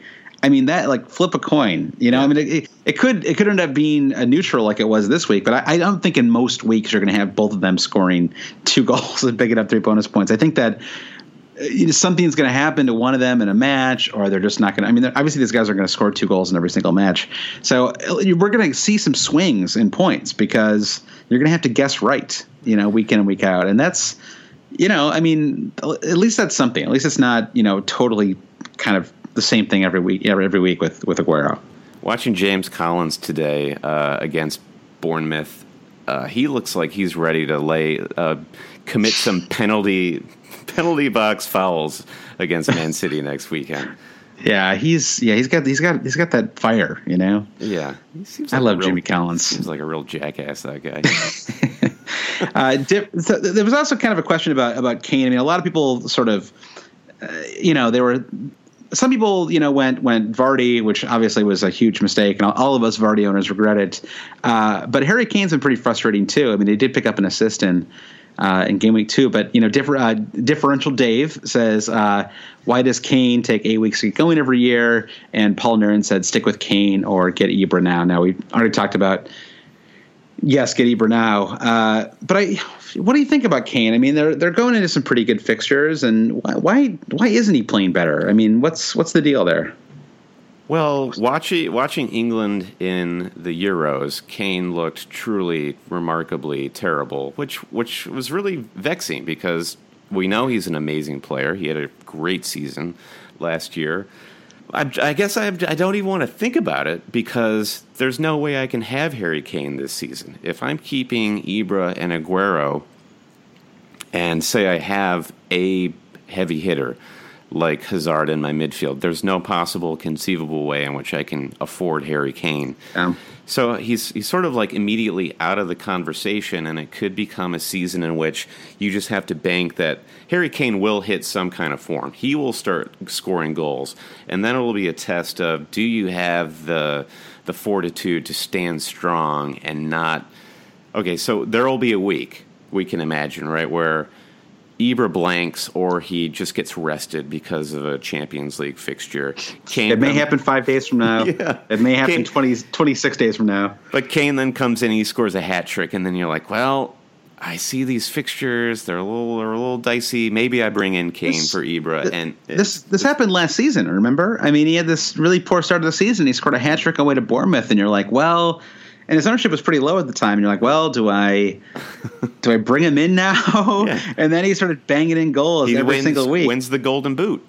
Yeah, exactly. I, I, I think you're right. It's going to be a real test, and I, I do think that you know, given given just I don't know. I mean, just given that the nature of things, uh, Aguero and, and Zlatan aren't going to stay healthy the whole year. So, it, you know, it, this is not a problem we have to worry about at the moment Yeah. because Kane's out of form. These guys are doing well. You can go with the with the three man, you know, forward line too. But I, I you know, really, I was really felt burned this week. Uh, just given that because I had this expensive forward line, um, you know, with with uh, you know Guerrero, Kane, and and uh, or excuse me, Aguero, um, uh, Ibra, Ibra and Vardy. Thank you. Um, that um, you know, I just I couldn't bring in a, a Spurs defender. I didn't Yeah. have an Arsenal defender, and you know, I have these these these cheapos, you know, outside of Luke Shaw, and uh, they didn't come through. You know, which they usually don't. And so um, that's that's really the problem with not having a balanced squad is. It looks awesome when everything clicks, but when it doesn't, you're like, well, why am I like a chump who's got this 10 million striker when everyone else is picking up 10 points from Alvaro Negredo or Yeah. or um, or you know Andre Gray, which brings us to our final hot topic of the week, Brandon. The third striker symposium. Now you said you prepared your papers. I can I can hear My the white paper, shuffling yeah. of papers on your desk. Yeah. So we knew going into the season that there were a lot of 6.5 billion striker options available, kind of a, a whole wealth of them. And um, I would add that there's kind of a 7.5 million option now too, because Christian Benteke has has officially joined Crystal Palace, Mm-hmm. and I think he's a very tempting option at, option at 7.5 million. Sure. Uh, at one of the crummiest teams in the entire league.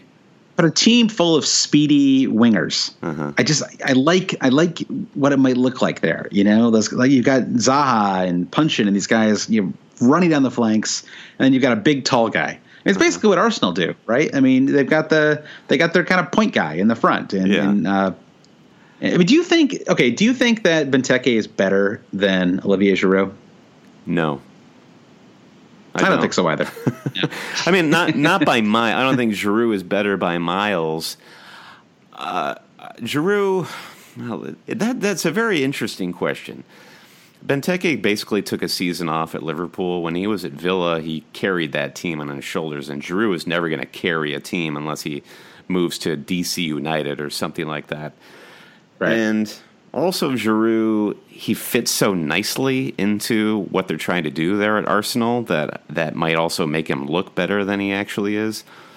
But on the whole, I think Giroud's technique is is better than uh, Benteke's. I, I think so too. I was just I was just raising the the, the question. Yeah, I thought it was a very interesting question, Josh.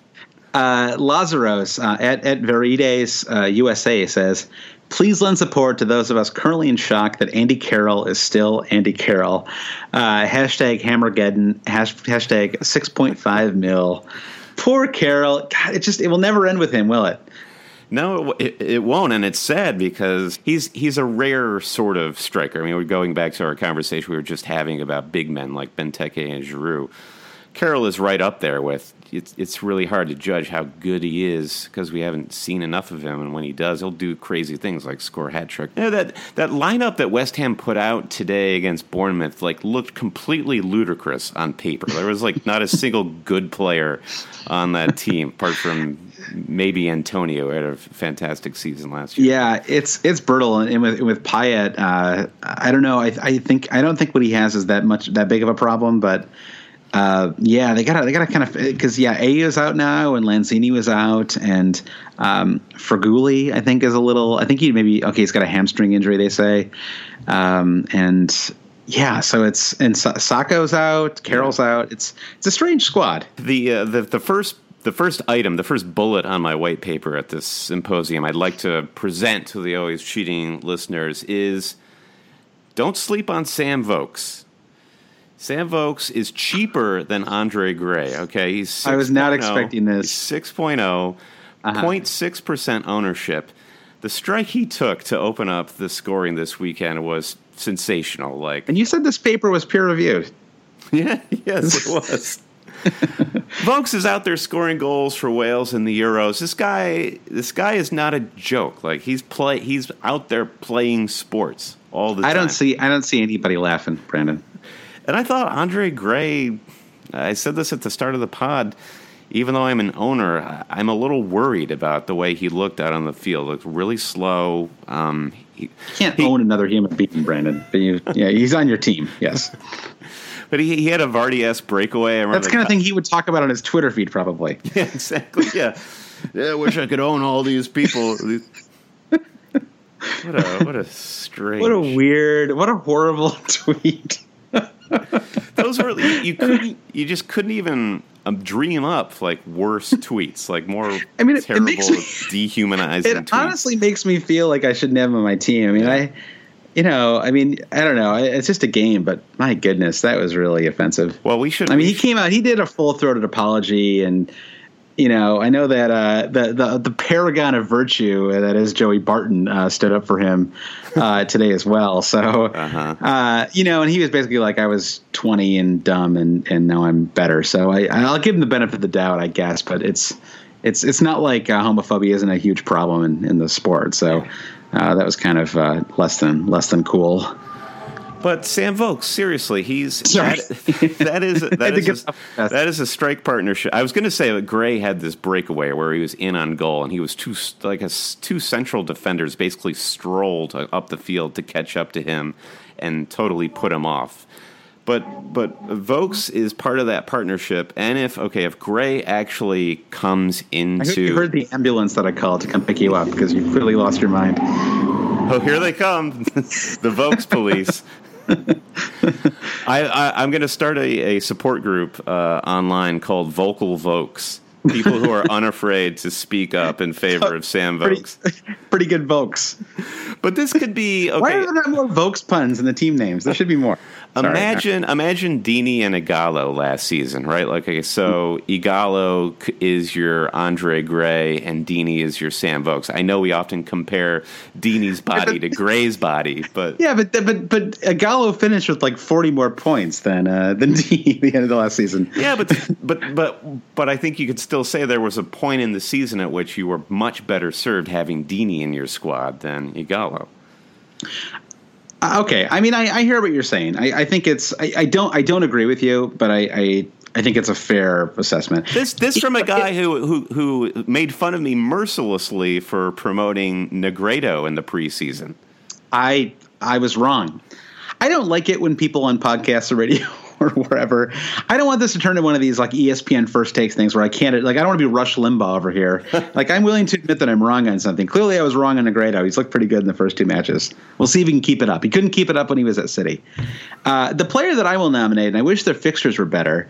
Uh, eventually, they will be. Is uh, Abel Hernandez who uh, has picked up a goal and assist already in the season. He's he's priced at six million. He was banging him in at basically the same rate as Andre Gray in the preseason, and uh, he's got a little bit of Premier League experience as well. Um, not not a ton. Uh, he, he played sparingly in the 2014-15 season. He did he did bag uh, four goals and an assist. So uh, I think that Abel Hernandez at six million is uh, is a really tempting player. I mean the thing about Vokes and in Gray is that if Vokes were like five, like you know, like, like Christian Stuani is kind of a weird one now, right? Because he bangs in. I, don't keep saying bangs in. I don't think I've ever said bangs in goals before in my life. I love it. You're talking like, so, a real lad. yeah, now I've said it like six times in, in two minutes.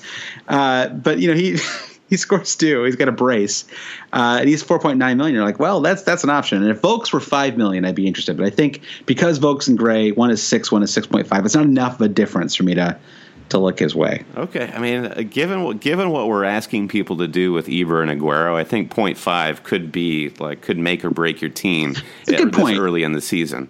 Okay, that's a fair, that's a very ver- that's a very fair point.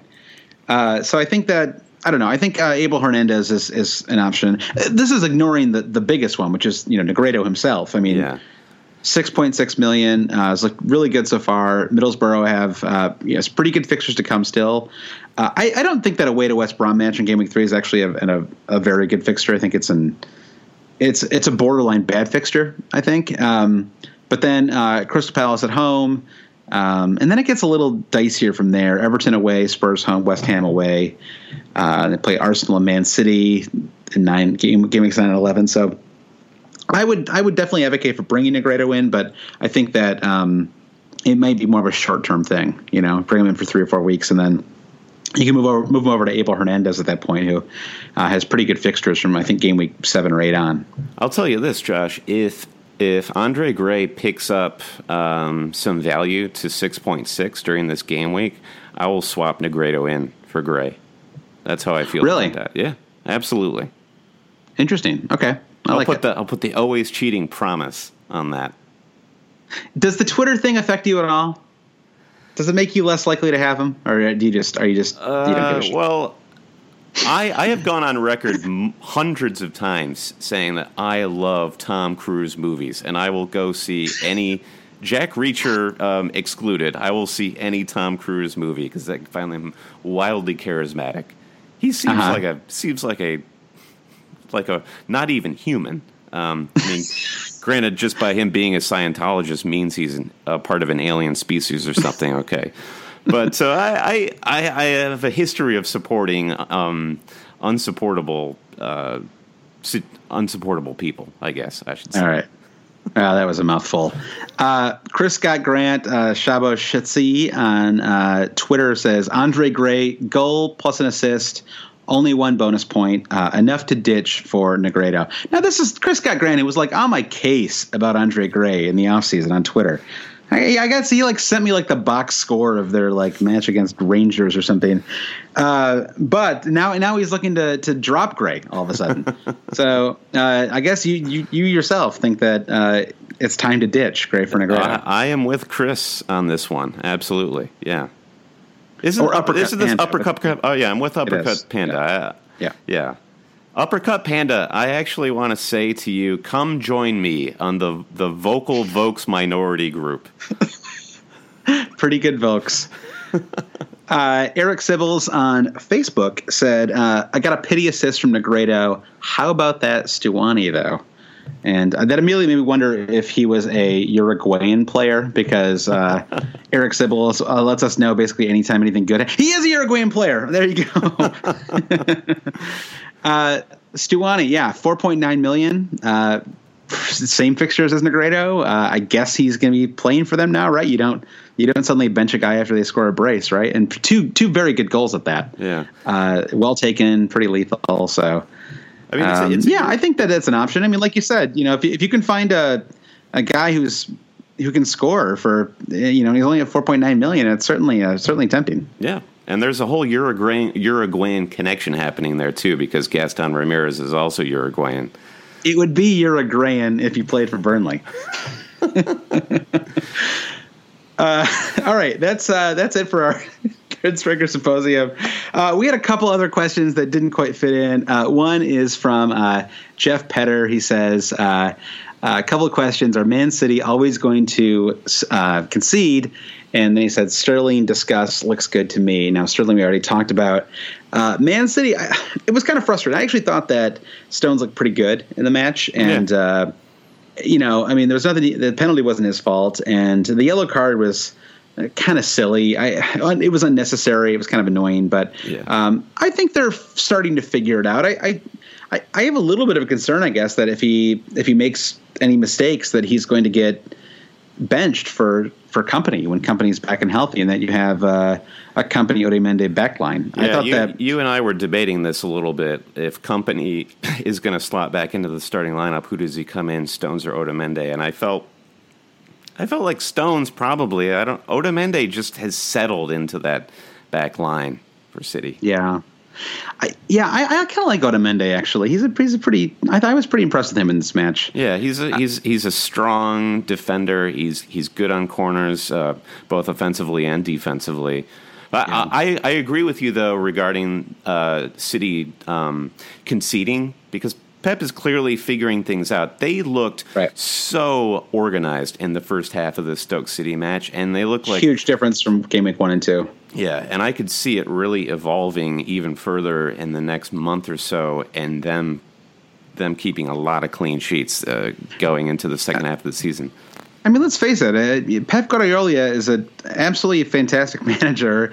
Uh, this squad is loaded with really good players, and within game, like within the next four or five game weeks, we're going to know who these top players are. And I, I really think that most of us will have three three Man City players. I mean, you could almost say two Man City players because Aguero is such a you know, he's like baked in. He's, he's such an assumption. So he's so baked into that squad. Yeah. So I, don't. I'm not. I'm not worried too much. And I, I know that um, uh, Bacary Sagna is um, had just like a slight injury, and he's going to be back in that squad too. So I think that I think that defense will look better in a couple weeks. Yeah.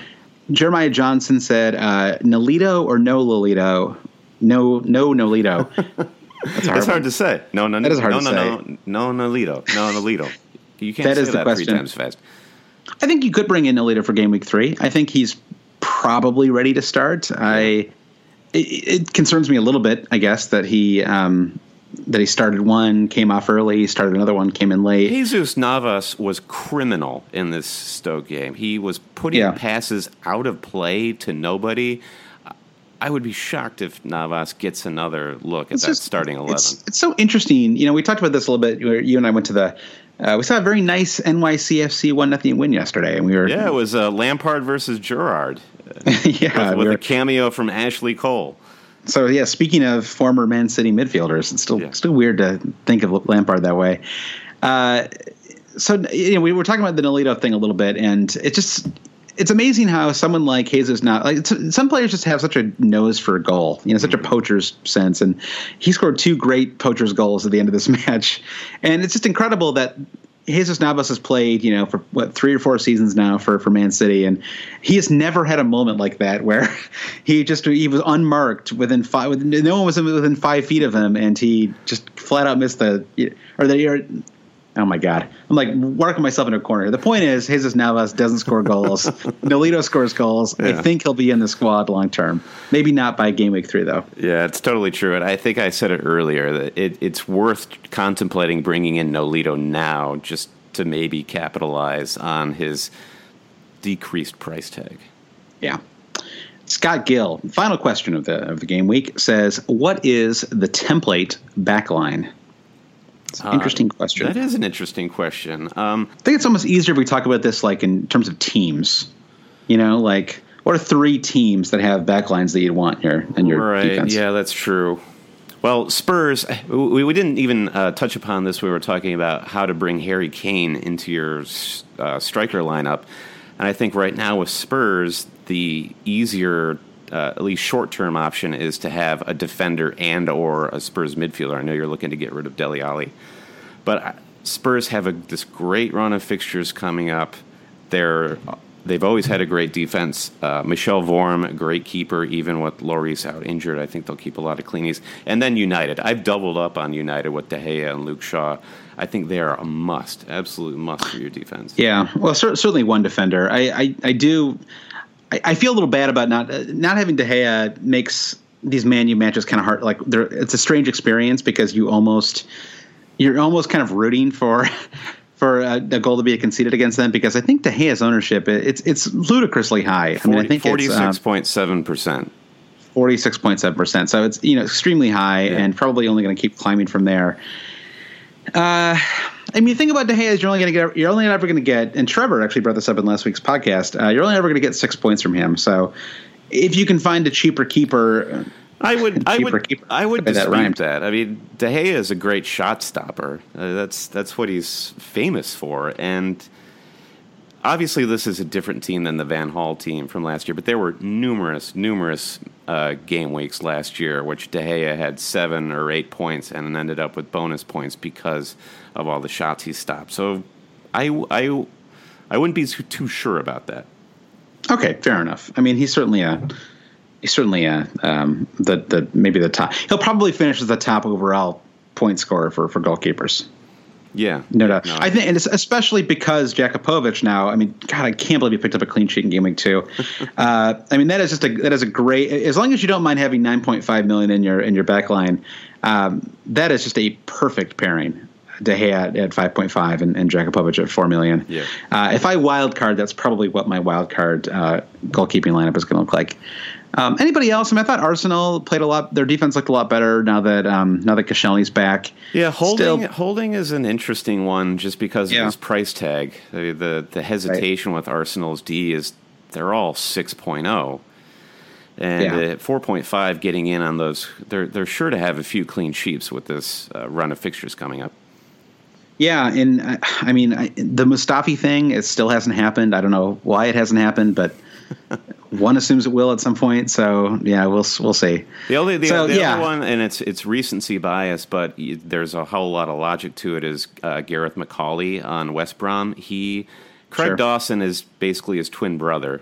He their wives get them confused from time to time. But uh, McAuley is 4.5, where Dawson is 5.0. I mean, you could you could also go Jonas Olsson, who's 4.5. But McAuley's got the goal. He's always going to get like two or three goals off of set pieces during the course of his season. And West Brom looked good for a lot of clean sheets going forward. Yeah, so I think that I think they're agreed. Uh, Man U and Spurs being kind of the top two, and then and I, I think it's kind of a drop off from there. Uh, maybe City long term. Right. All right, should we take a quick break, Josh? Then we can come come back and just sort of get ourselves ready for game week three before we sign off. Sure, let's do it. Same old podcast, always cheating. All right, Brandon. So uh, that's about it for this week's episode. Uh, we just want to quickly look at uh, this the upcoming fixtures. They're all on uh, Saturday and su- a normal week, uh, Yeah. Saturday and Sunday fixtures. Uh, that's because the uh, we're going to international break uh, starting the next week, and it always comes a little too soon for me. I feel like I'm just getting into the season, and suddenly you have this this two week break. I do love Uh, these so- Saturdays though, where the uh, the the midday round of fixtures has six games happening simultaneously. There's just no Agreed. possible way to keep track of what all goals are. Hopefully, goals will be flying in. Yeah, I think we're gonna have to get together for these fixtures. Actually, it's gonna be a first first always cheating meetup of the year. Yeah, if there are any New York cheaters out there, let us know. Let's let's meet up somewhere and watch these games. So I I mean, right off the bat, Spurs Liverpool. We've got to be looking forward to that matchup. Liverpool will not want a repeat of their performance against Burnley. Yeah, It just looked absolutely diabolical. But there's another reason to have no qualms about getting rid of Firmino because Spurs are, are home and they're going to put up a pretty good fight here. definitely a little concerned about uh, if I, I feel like I need to have Eden Hazard for that Chelsea Burnley fixture because uh, I think they could really they could really run riot in that fixture. Um, yeah, it's you got. I mean, the, the big question here is you've got the the Hull Man United match, uh, which is the the late match on Saturday, and then you've got Man City West Ham the next day. And and who do you who's your captain, Brandon? Between between Yeah. right now, if you had to pick right now, would you pick Aguero? Who's it on like right now? Like for your you know. Oh, yeah. In case you get hit by a bus, who's on it right now? yeah, which very likely could happen. um, you know, now that I'm back from Scotland, I'm used to looking uh, one way for the bus, and now I'm going to have to look the other way for the bus here in New York, and I, I'm liable to get flattened like a pancake. But yeah, right now it's on Aguero. Uh, I, I, I feel like there was a preview that we did uh, preseason where I said Zlatan would be my captain. I mean, this this ha- this had no data uh, to compare it to, but I had Zlatan as my captain against Hull. Um, but I, I really like Aguero against against. Okay. What about you? I'm on the fence. Uh, I'm leaning towards uh, Zlatan actually, um, but I think uh, I think it could end up being kind of a, a neutral thing again, where they both uh, bet. You know, God, I keep wanting to say bag goals. I don't know where this is coming from. Bang from. him in, banging in those goals. what about Hazard though? I mean, you're talking about Hazard. Uh, Nah, I mean, I, I wouldn't not not over these two guys. Yeah. Not not given not given that they're they're both playing uh, teams that are, uh, you know, pretty banged up. this could be a Uh, good although, week, hey, though, if, you know, going top of the league right now, so I don't want to I don't want to disparage Hull too much. if you are if you are a Kane owner though, this could be a good. This would go against what we were saying earlier about you just have to get Ibra and Aguero in. This could be a good week to sit on Harry Kane because Liverpool's defense is just absolutely uh, a, a cluster F. Same way with Vardy. I mean, Vardy's home to Swansea. Yeah. Uh, there's probably some goals in that match for him too. So yeah, I mean, there are some differential options this week, but um, I won't be I won't be using them myself. You got to think that So- Man U is like a lock for a clean sheet here against Hull, even though they're away.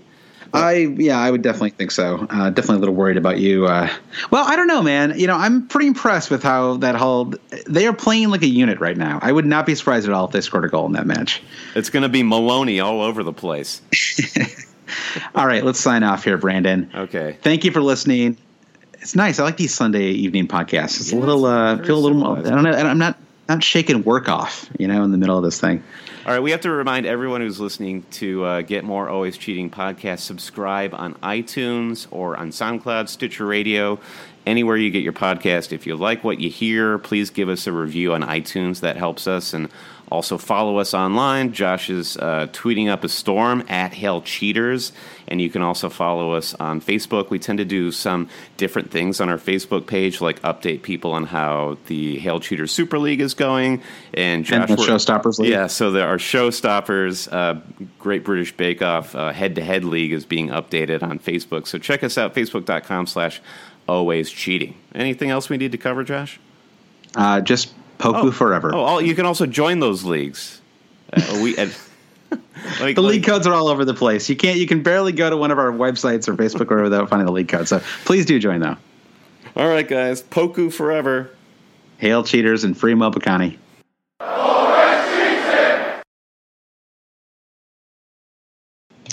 Her, her right? water broke. Her water broke. Oh, my. Well, let's just finish this Um, podcast and then you can get going. No, I was I was just kidding. It's uh, she she she spilled a glass of water. I just I was just joking. Yeah, obviously you were joking. I wouldn't demand that we finish an episode of the podcast after Kate's water. That's true. I thought you were serious. I'm Mark Chapman. Welcome to the Planet Premier League podcast. Each week, Cesc Fabregas, Nedum Onuoha, and myself talk all things Premier League. As a player, you don't have time to talk. You don't have time to make a plan. You just need to deal with wave after wave after wave. We watched Coach Carter, and he said, "Oh, afterwards, the game's just about doing this for your teammates." And I remember looking around halfway through the film, and half the squad was asleep. Planet Premier League. Listen wherever you get your podcasts.